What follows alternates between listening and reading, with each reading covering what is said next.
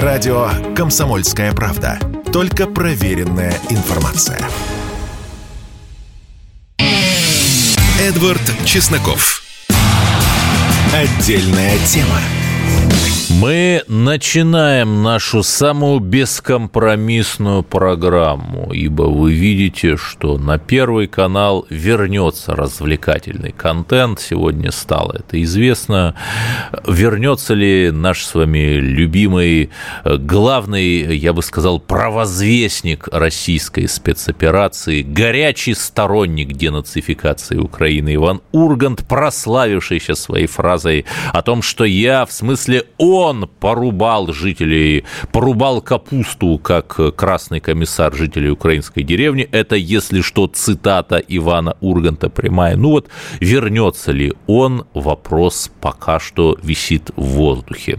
Соответственно, теперь наша программа остается едва ли не единственной героически отстаивающей традиционные ценности под всем этим радужным натиском к нашей любимой конспирологии.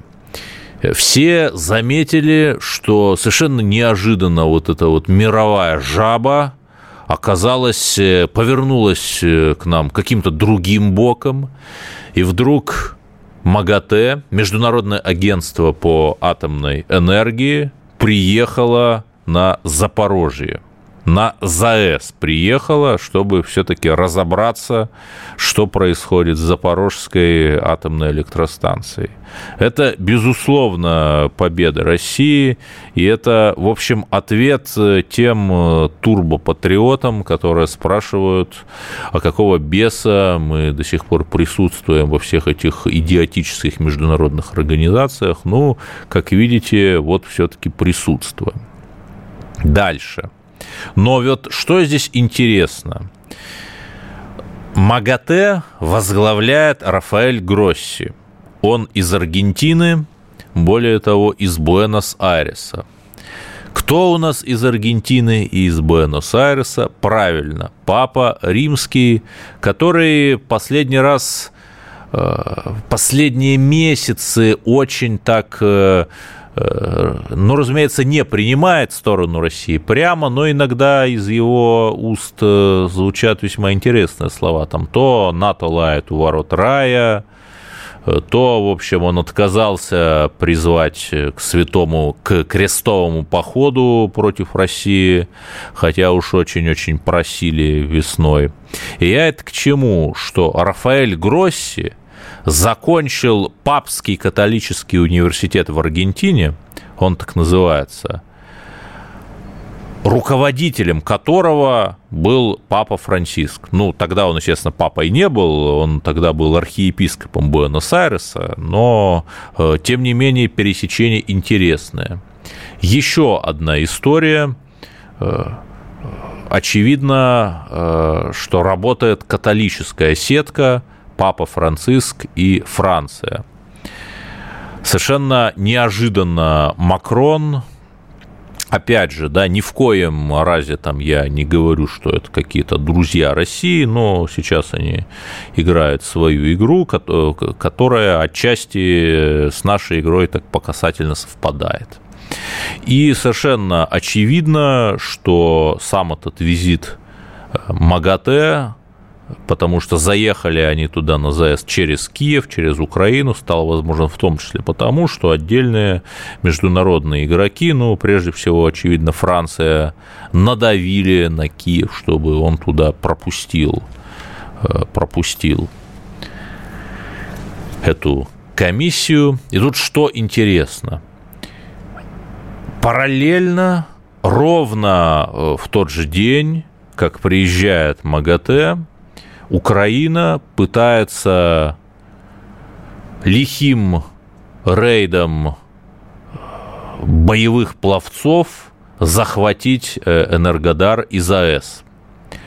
Причем этих боевых пловцов тренируют британские армейцы и спецслужбисты. Да, более того, эти там около 60 человек, они Э, как раз э, вот из той бригады, которая прошла тренинги в Британии и потихоньку начала возвращаться на Украину. Очевидно также, что эту операцию спланировали британские структуры. И очевидно также, что если бы операция удалась, то есть если бы эти спецназовцы, бандеровцы смогли захватить ЗАЭС, то Борис Джонсон, а я напомню, что выборы буквально на днях, 5 сентября – он бы мог сделать очень красивый финт, сказать, ну, смотрите, демократия в смысле радиационная безопасность в опасности, вот давайте я еще немножко порулю и снова спасу мир. Да? Это, в общем, не я эту теорию, не я до нее додумался, я не претендую на авторство, это пишут э, в телеграм-каналах, например, есть такой телеграм-канал «Образ будущего», многие инсайды которого подтвердились, но здесь очевидно, э, что если рассматривать вот этот сюжет вокруг ЗАЭС как противостояние европейских держав, вернее, отголоски подобного противостояния. Здесь очевидно, что Франция заинтересована в деэскалации вокруг ЗАЭС, а Британия как раз готова пойти в банк И тут можно вспомнить, что там на ЗАЭС Атомное топливо, атомное топливо производства американского концерна Вестингаус. И, конечно же, Франция, которая располагает собственной атомной промышленностью и собственными производителями тех самых ядерных таблеток, брикетов, которые вот вставляются в ядерные реакторы, чтобы добывать энергию, конечно же, они заинтересованы, чтобы весь мир Восточная Европа покупали не Вестингаузы эти американские, а вот французские брикеты, а мы заинтересованы, чтобы наши россатомские. Вот э, такая э, э, глобально-конспирологическая точка зрения этой истории. И что тут еще интересно? Ведь очевидно, что в, во Франции около недели или двух назад прошли пикеты во франкофонном, так сказать, пространстве. В Париже и в Брюсселе местные активисты-антифашисты устроили напротив украинского посольства в соответствующих столицах пикеты как раз с призывом обратить внимание на ситуацию на ЗАЭС, которую обстреливает Украина. То есть понятно, что во Франции, где русского революционного художника Павленского упаковали сразу же, как только он попытался поджечь двери французского банка, повторив нашу акцию. Понятно, что просто так, без э, каких-то отмашек местных полиционеров, такие акции антиукраинские там невозможны. То есть мы видим Э, что Россия очень удачно использует противоречия внутри западного лагеря и тем самым очень успешно использует это для своего блага. Ну, посмотрим дальше. Все говорили о наступлении Украины на Херсон – это наступление было очевидно по очень простой причине. В военной стратегии, ну, я, опять же, ни в коей мере, упаси Господь, не военный эксперт, но я э, читал э, умные книжки, в том числе об истории Второй мировой войны. И в военной стратегии есть такое понятие, как балкон. Что такое балкон? Это когда часть фронта как бы нависает над противником. Классический пример – это Курская дуга – или Курский балкон, когда один участок фронта именно вот э, там вот э, на Курской дуге слишком вклинился в расположение э, на территорию, занятую противником, что составляло опасность такого рассекающего удара и глубокого охвата. Если посмотреть на наши позиции на Украине, то вот этот Херсонский плацдарм к северу от Херсона по правому берегу Днепра, это как раз вот тот балкон в, с точки зрения военной стратегии. Опасное со стратегической точки зрения место. которое максимально удалено от наших баз снабжения, потому что находится, как я уже сказал, по другую сторону Днепра, этот пятачок. И в то же время э, позиции ВСУ максимально близки, наоборот, к их логистическим базам. Поэтому я месяц назад в своем телеграм-канале, э, даже больше, э, полтора месяца назад в своем телеграм-канале писал, что очевидно, что будет наступление на Херсон, потому что просто это а, очевидно со стратегической точки зрения. Они будут бить по этому балкону. И, в общем, оно произошло. И что здесь интересного? Что оно было невероятно распиарено. В течение месяца нам рассказывали, вот этот будет контрнаступ, контрнаступ. Э, ну, в итоге все, э, как мы видим, очень и очень э, печально получилось для Украины. А вот как получилось в итоге конкретно – нам расскажет сейчас мой гость, который только что специально к нам на радио «Комсомольская правда» приехал из степей Херсонщины. Поэтому не переключайтесь, потому что просто некуда. Продолжим буквально через пару минут. Слушайте радио КП. Если тебя спросят, что слушаешь, ответь уверенно. Радио «Комсомольская правда». Ведь Радио КП – это самые оперативные и проверенные новости. Эдвард Чесноков. Отдельная тема. Да, мы продолжаем наш бескомпромиссный эфир. Э, Виктор Яценко, общественный деятель, у нас на линии сейчас в нашей студии. Виктор, вы только что приехали с Херсонщины, где принимали участие в налаживании мирной жизни. Вот расскажите из первых уст, что все-таки с этим украинским распиаренным наступлением? Э, вечер добрый. Это не, это не наступление, это украинская жатва украинского народа. Дело в том, что порядка тысячи человек погибло, которые предприняли попытку исполнить указ Зеленского, преступный э, указ. И на сегодняшний день мы видим в социальных сетях вереницы скорой помощи, эти кадры неискончаемые обращение ну, к населению Одессе, Николаева, Одессы, да. нужна кровь, нужны доноры. Это трагедия на самом деле, потому что Понятно, что политически, стратегически украинская сторона пытается отыграть историю с Херсоном, и Херсон на сегодняшний день остается единственным областным центром, который удалось освободить. И, конечно, это больная история для Украины, и это э, начало конца Украины. Херсон будет началом конца Украины, вы это увидите. И они сотворили жатву на самом деле. Я лично очень сильно переживаю за каждого жителя, который погибает в этой жатве. Я уверен, что мы обязаны освободить и Николаев, и Одессу. Я хочу отдельно поблагодарить ребят, которые встретили так называемое наступление. В том числе я знаю, что там 109 и другие полки мобилизационные из Донецка. Я многих ребят этих знаю. Я прям в минуты этой ситуации получал сообщения от ребят. Ребят, вы самые лучшие, я горжусь вами. Мне приятно, что я с вами работал. И сегодня вы мой родной край, место, где я родился, вы реально освобождаете, вы несете мир, внесете наш русский мир, это очень важно, поэтому... Да, вы сами из Херсона, Виктор, да? Я родом из Херсона, угу. мои братья из Херсона, родители из Херсона. А вот что там сейчас происходит? Потому что Украина утверждает, буквально там земля горит под ногами захватчиков, как они нас называют, что партизанская война, значит, разворачивается против русских, как они пишут. А вот реальность какова?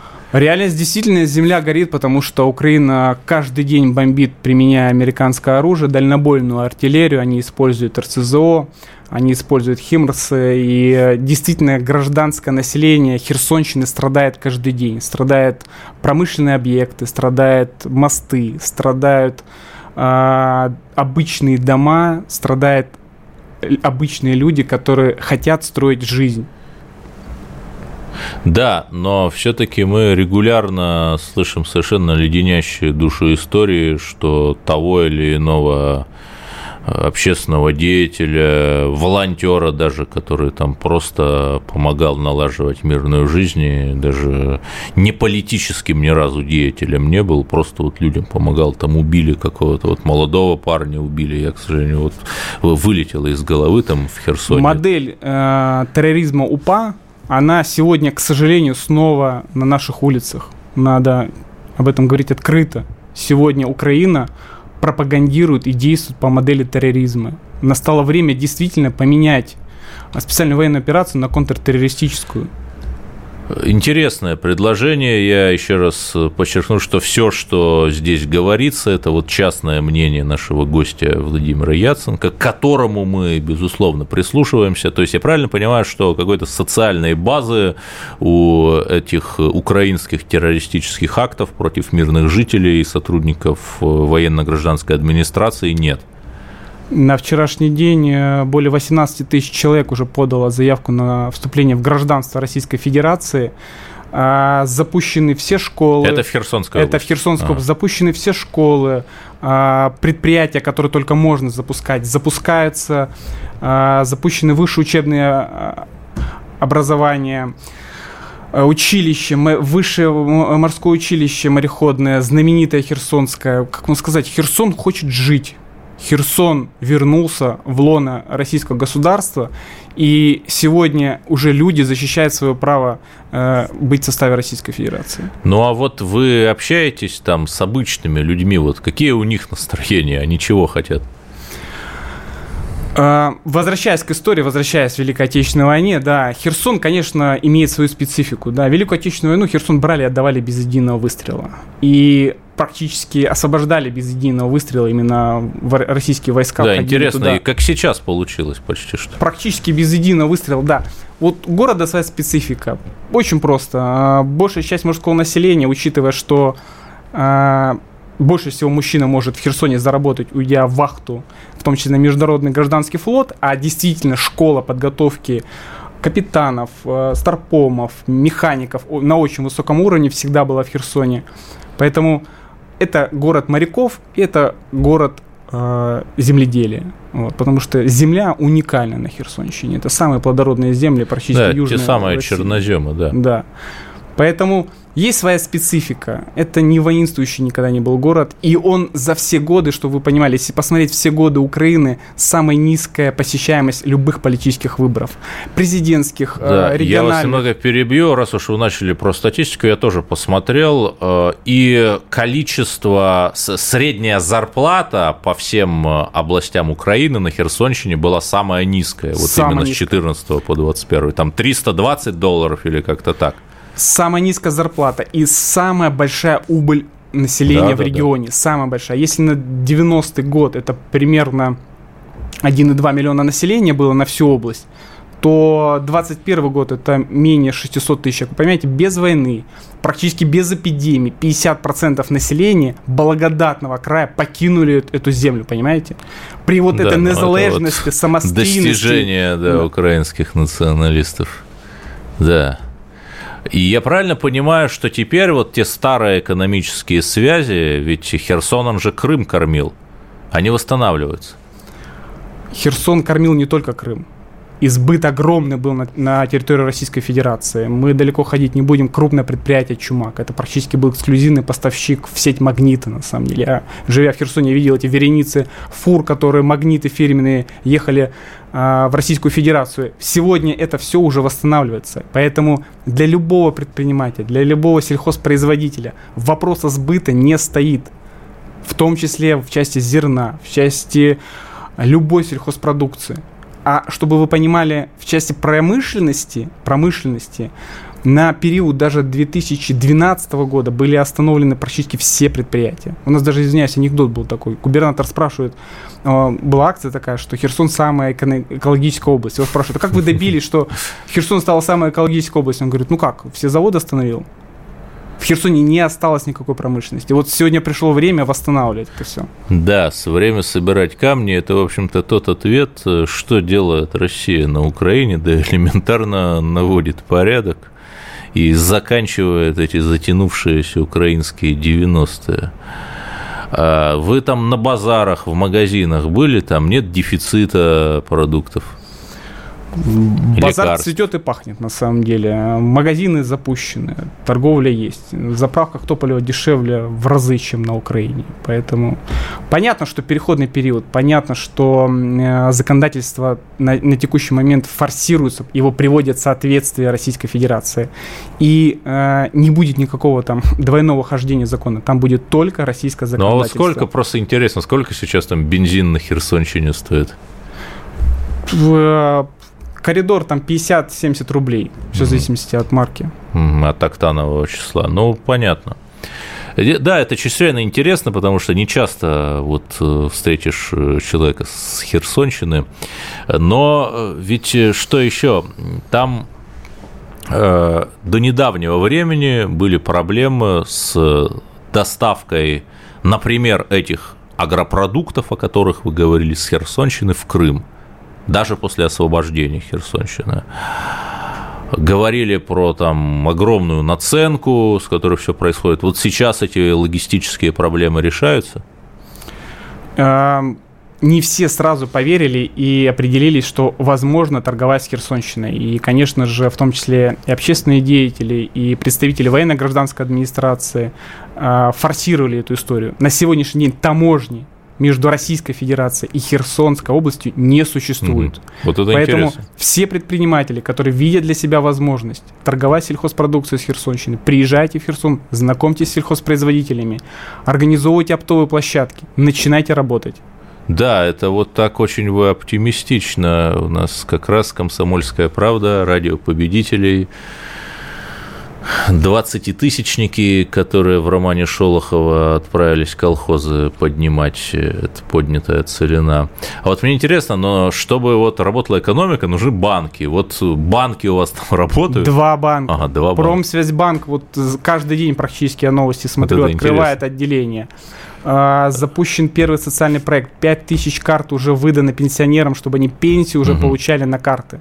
А, уже есть магазин, который принимает Мир Pay бесконтактная оплата, МРБ банк запущен, э, все органы исполнительной власти производят безналичные платежи. Да, интересно. То есть очевиднейшим образом идет э, интеграция Херсонщины в русский мир и возвращение в Россию во всех смыслах. Э, да, Виктор Яценко, активист, общественный и политический деятель, уроженец Херсонщины, вернувшийся из своего родного региона, рассказал из первых уст нам, что же сейчас там делается. Мы продолжим наш бескомпромиссный эфир сразу же после рекламы и новостей, конечно же. Вот послушайте их и останьтесь со мной, и мы поговорим о Ельцин-центре, конечно же, о чем еще можно говорить, кроме как не о геях. Радио «Комсомольская правда». Никаких фейков, только правда.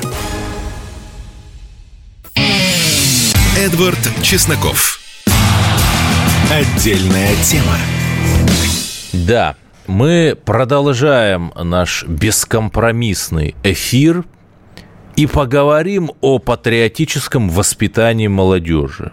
Я очень люблю город Екатеринбург – я в свое время прожил там три месяца и хорошо представляю, что происходит в рок-столице России. Про Ельцин-центр я анонсировал, я о нем уже много раз говорил, как э, юрлица, учрежденные им, состязаясь друг с другом, то есть буквально два юрлица с одними и теми же учредителями, имитируя конкуренцию на гостендерах, выходят и выигрывают там тендеры на участие России в международных книжных ярмарках. Выигрывала там автономная некоммерческая организация, которая называлась Институт перевода с Ельцин-центром учредителя, хотя, казалось бы, видимо, Борис Николаевич еще и великим писателем был, оказывается. И понятно, понятно, каких писателей за госденьги отправляли эти ельцин-центристы на ярмарки международные русофобствующих писателей за госденьги кормили и вывозили в Мадрид, Лондон, Варшаву и другие прекрасные столицы. Но речь сейчас не только, не столько о ЕЦе пойдет. Есть, например, Юнармия. Действительно хорошее, важное молодежное движение. Я регулярно на патриотических мероприятиях, на День Победы вижу парней и девушек в этих красных беретах. Учреждено оно в 2016 году. И у юнармии есть филиалы во всех регионах России и даже за ее пределами. Кроме Свердловской области. Вы спросите, что? Я отвечу «да». Что? Да. Формально, формально, филиал юнармии в Свердловской области тоже есть.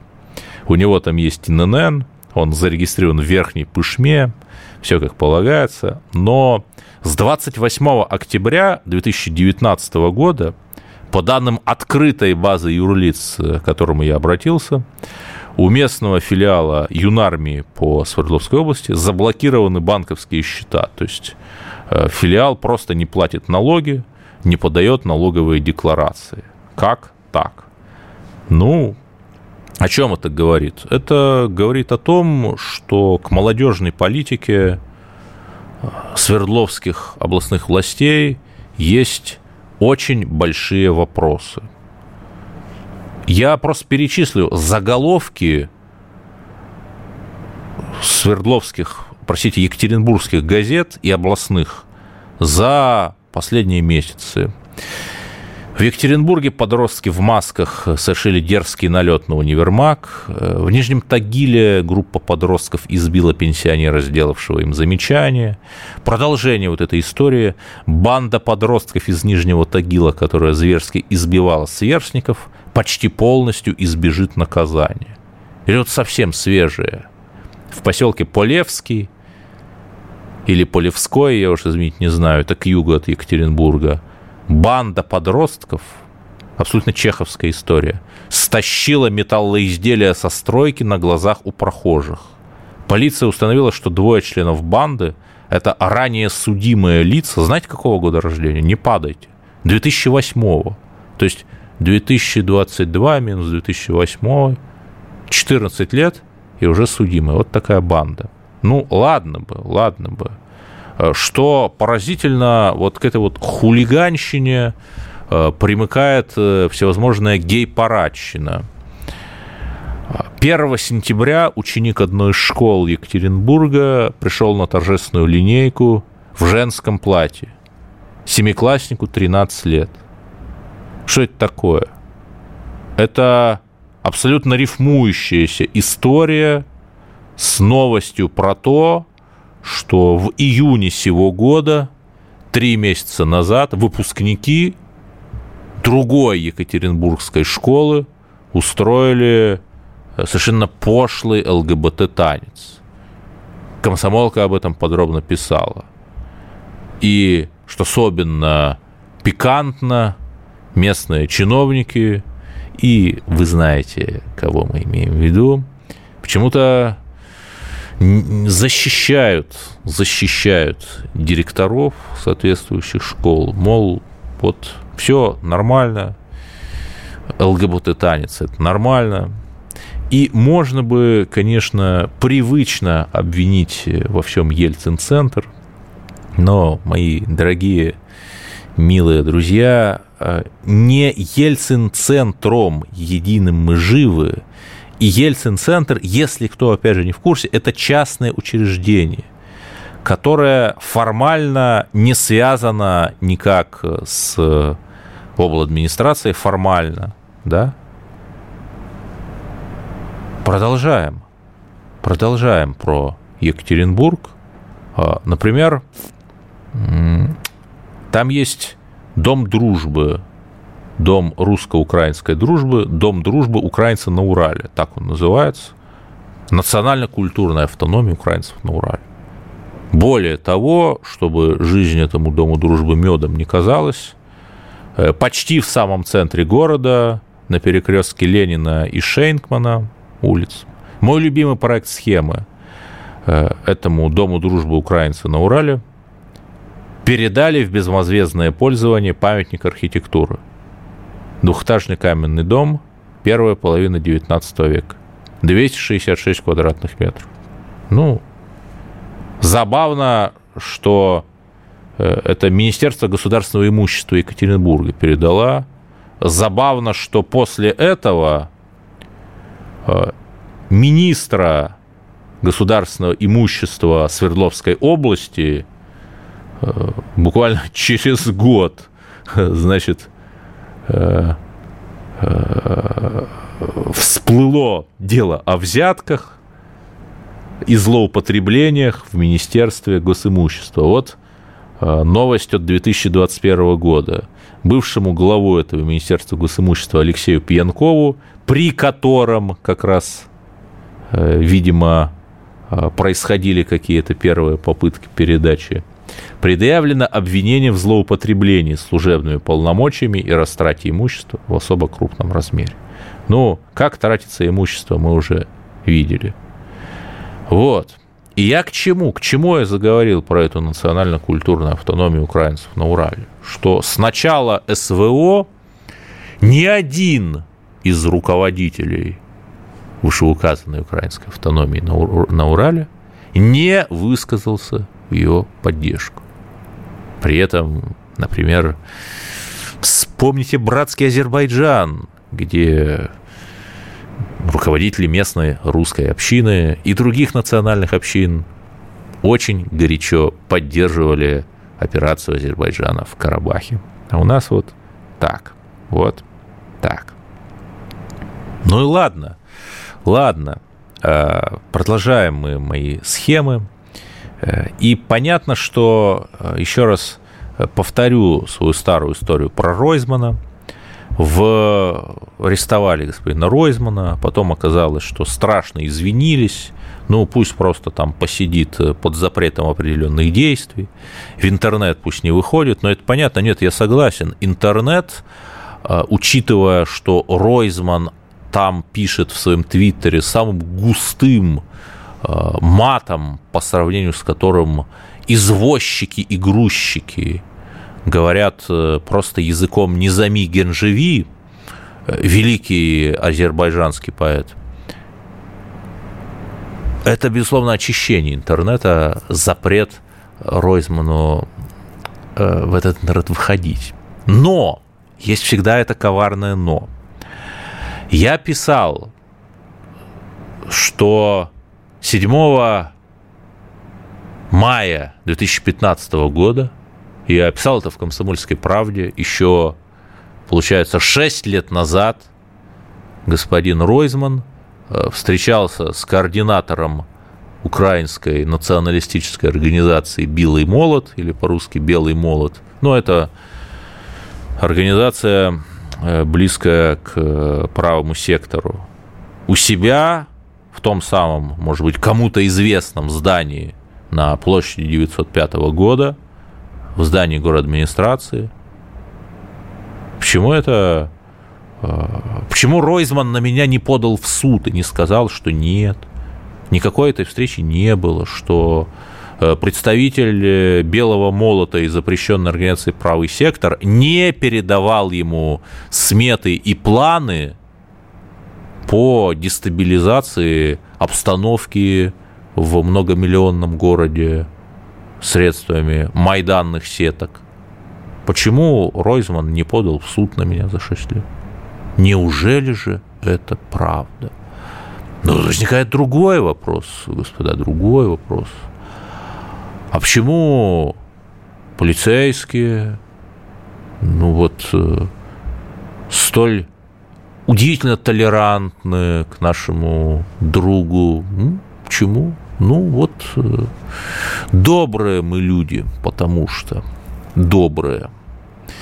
Продолжим э, через пару минут э, продолжать наш бескомпромиссный эфир. Оставайтесь на линии. Следующий блок будет самым главным. И не забывайте, что зовут меня как... Эдвард Чесноков. Радио «Комсомольская правда». Мы быстрее телеграм-каналов. Эдвард Чесноков. Отдельная тема. Да, завершая, завершая наш эфир, поговорим о культуре, конечно же. И Свердловская область. Э, там есть, э, как и везде, сеть парков «Моя история». Парки «Моя история» – это действительно крутой проект. Это важный проект. Он современными мультимедийными выставочными методами знакомит людей, прежде всего молодежь, семьи с детьми туда много ходят, с русской историей. И это хорошо и прекрасно. Но вот конкретно я просто посмотрел тендеры учреждения культуры Свердловской области, мультимедийный исторический парк «Россия. Моя история».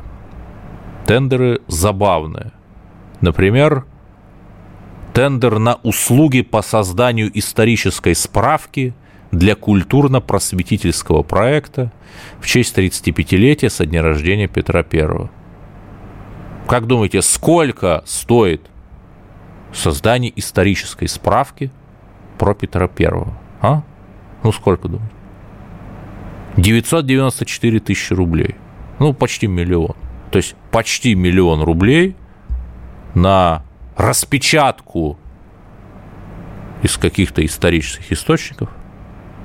Ну, прекрасно же, да? Прекрасно.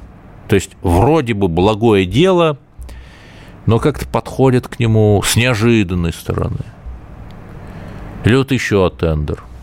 Тот же самый Свердловский парк «Россия. Моя история». Комплекс услуг по арт-дирекшену для культурно-просветительского проекта в честь 35-летия, 350-летия Петра. 638 тысяч рублей. Арт-директор – это тот, кто указывает, правильно ли работает дизайнер. То есть ну, это просто прекрасно. И вот такого там много. То есть вроде бы очень важное и большое дело 350-летие Петра. Наши дорогие чиновники муниципального мелкотравчатого пошиба превращают в какой-то полный абсурд. Как же так? Ну, единственной защитой от этого является гражданское общество, вот тот самый зрелый патриотизм, когда люди встают и говорят, мы не хотим слушать на наших сценах людей, которые поддерживают убийство русских. Причем я сейчас не говорю о каких-то конкретных фамилиях, там, понятно, фамилии вариативные. Сегодня созрел, завтра прозрел. Вот это... И что самое забавное, вот мой товарищ Алексей Ларкин, автор абсолютно блест... ну, один из авторов абсолютно блистательного фильма «Мариуполь», а, в своем телеграм-канале написал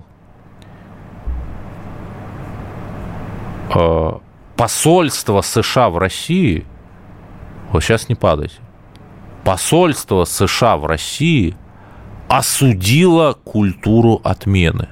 Прямо вот в этих формулировках, это официальная публикация, культура отмены. США против культуры отмены, пчелы против меда, навальнисты против коррупции, рыба против воды, ну, понятно.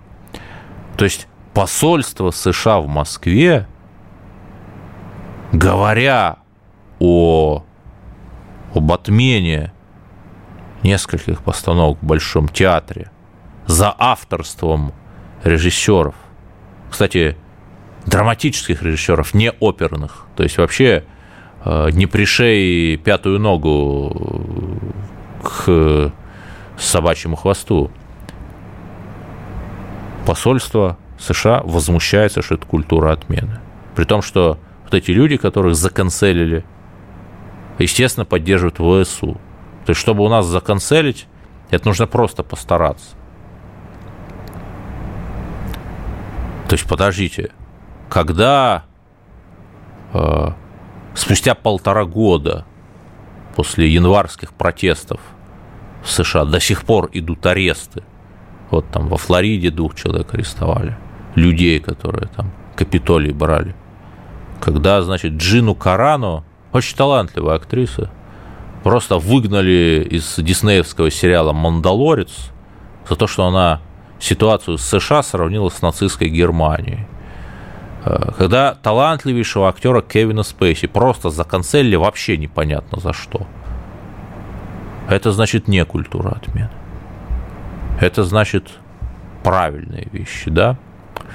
Вот э, это главная проблема наших мировожабных друзей, их адовое, зашкаливающее лицемерие, по сравнению с которыми даже Евгений Ройзман выглядит вполне приличным политиком.